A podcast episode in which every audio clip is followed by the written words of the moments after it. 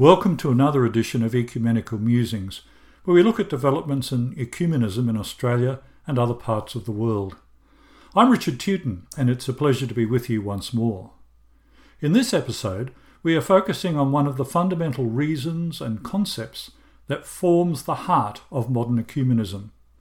After all, ecumenism as we have it today was developed for a reason. It didn't just happen by itself. Even though some may think that it is God given, there needed to be something that inspired people from different church traditions and backgrounds to start the ball rolling. Many years ago, I was privileged to be selected by the powers that be at the time to read the Gospel at the Eucharist, marking my ordination as a deacon within the Anglican tradition. The Gospel passage was from the Gospel of John, chapter 17, verses 20 to 26. The key words from this passage are Jesus' prayer to God the Father that the disciples be one just as he and God the Father are one. Scholars have identified that the setting for Jesus' prayer is in the Garden of Gethsemane, immediately before his rest on the night of his betrayal. It is this plea that the disciples be one in God and in Jesus that has haunted many church leaders, lay and ordained, over the centuries. It has haunted them not because of what the church was, is, and can be, but because of what the church has not been.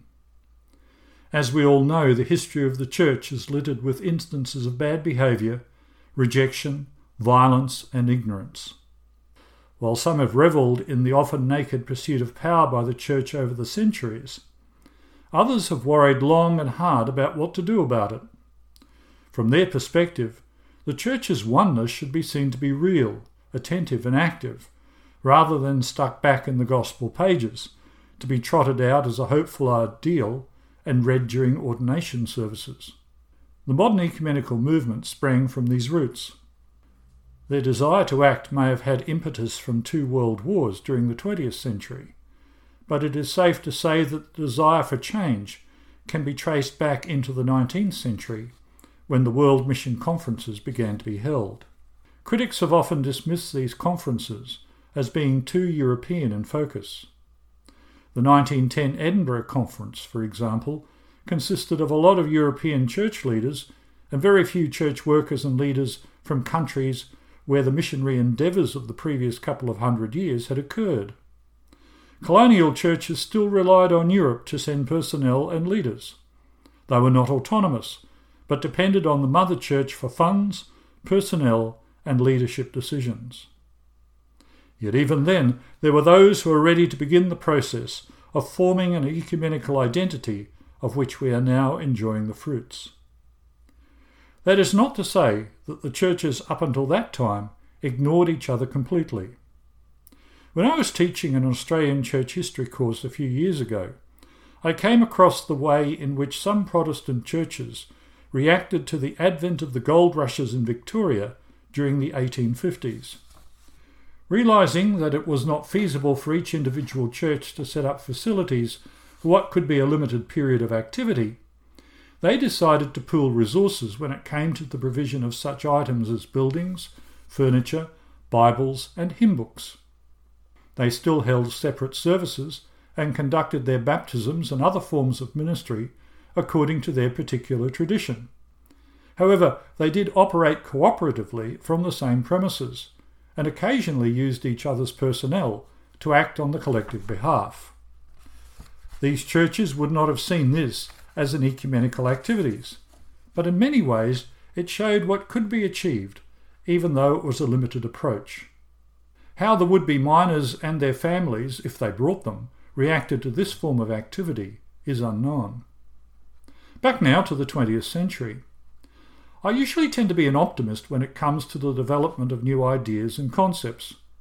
I firmly believe that things take time to come to fruition. The problem we have as human beings is that we won't take the time to allow things to grow and bear something that will last. We are in a hurry because we want to make our mark as quickly as possible. This is true in many aspects of society and its activities we set up performance indicators in order to reach them in the quickest possible time. If we don't reach them, then we tend to cancel the project and move on to one that will bring the desired result. Yet Scripture seems to be saying that there is no distinct timeline for the things of God to be achieved. Jesus probably knew when he prayed his prayer for unity that things would not change between the disciples immediately. The Gospels show that the disciples were at times not unified. They argued with each other, connived to be given the best seats at the Lord's banquet, deserted Jesus in his hour of need, and even fell asleep as he prayed the prayer in the garden.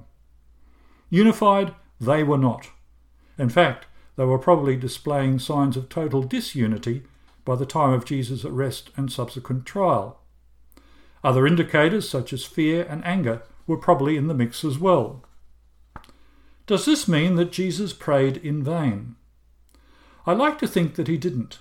If we look at the English text closely, we see words such as ask and desire. Jesus asks on behalf of those present, that is, the disciples, as well as those who will come to believe in him. This points not just to the present at that point of time, but to the future. There is no end time for the future of those who will come to believe in Jesus. The future included those who, at the beginning of the 20th century, began the thought processes and actions that began the modern ecumenical movement. It also includes those believers who are yet to come or have just begun their journey in life as Christian believers. No, Jesus did not pray in vain. He was, according to St. John's Gospel, straddling the present and the future. It is very much how we pray as we engage in conversation with God through our worship and quiet times. We're looking to the present and the future when we offer our own petitions. So Jesus' prayer for unity was asking for the desire that his followers, whoever they are, may be one in the same way that he and God the Father are one, will happen wherever it occurred. All too often, as I have said, we are too impatient to work patiently and persistently at the task. Ministry and nurturing take time, often a lot of time. There are many stories of people praying for someone or something, and as time went by, there were no results of the prayer to speak of. In fact, things tended to move backwards rather than forwards. Then, after a long time of persistent prayer, especially when we least expect it, something happens and the prayer is answered. I like to think that Jesus' prayer for unity is like that. Jesus has prayed, and as time has moved on, others have taken up the prayer, and things begin to move and take shape. This does not mean that it has been smooth sailing along the way. There have been setbacks. Often they have been big setbacks that have taken churches many years, if not centuries, to recover from. Hurts are not easily forgotten and linger on in the memory for a long time. The road to unity is littered with such situations. Yet the plan is still there and is slowly being put into action. We often think that when we pray, God will make things happen through God's power. Our role is to enjoy what God is doing. In part, I believe that is true. We do enjoy what God is doing for us in answer to prayer. However, God does not wave a magic wand, and in the words of a Star Trek character, make it so.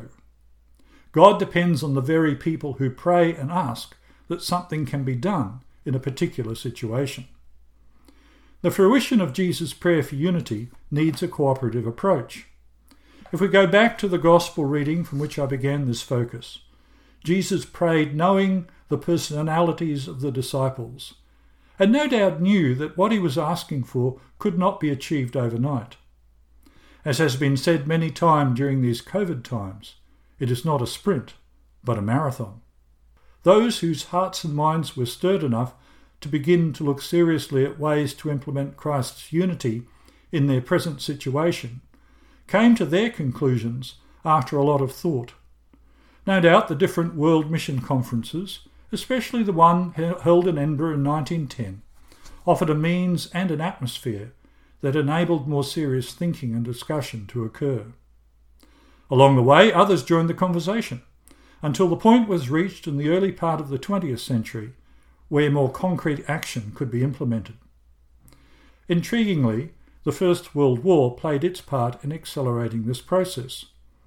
The regret that the war had occurred with the huge loss of life, along with the destruction of the fabric of many countries, including Europe, the Middle East, and Africa, pushed different people to look at ways of promoting peace and harmony between nations.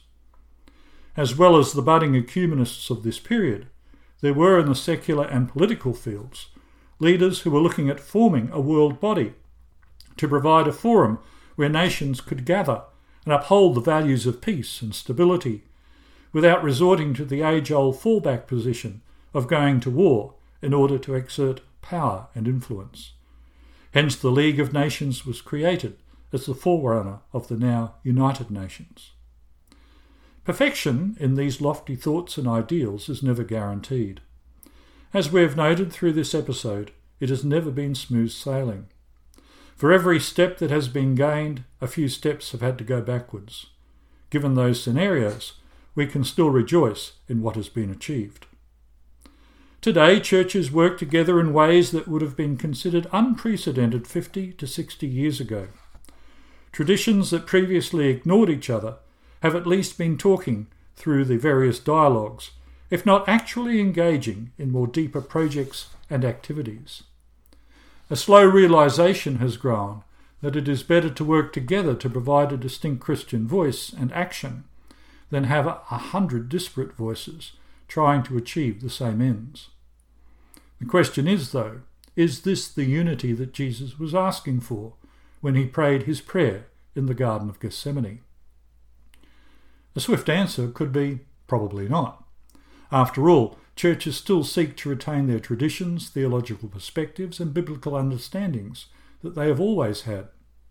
Their history and life often depended on holding their particular positions on these matters.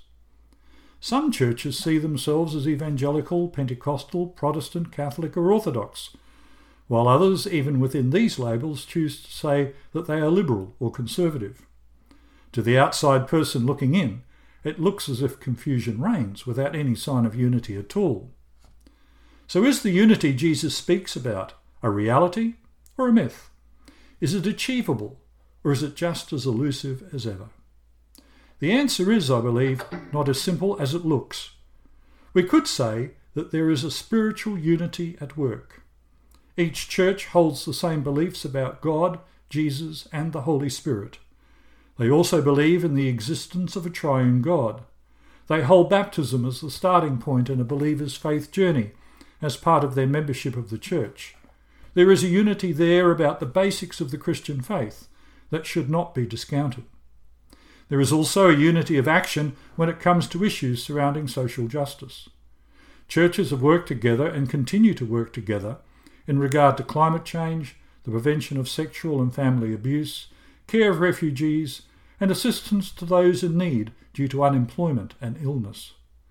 While individual situations have not often worked out on the whole, good and positive outcomes have been achieved. There is then a unity, but perhaps not the close one that Jesus was and is aiming for. It is like many things, a work in progress. The Christian way of life, and especially the ecumenical movement, is always a work in progress. It is not static and will always be that way. If it was, it would have died a long time ago. As it is, there are many, many Christians who are still inspired by the words of Jesus' prayer as found in John 17. This inspiration continues to translate into action that has caught the imagination of many people throughout the world. Jesus' prayer continues to be answered in a developing way. There is no hard and fast method of achieving.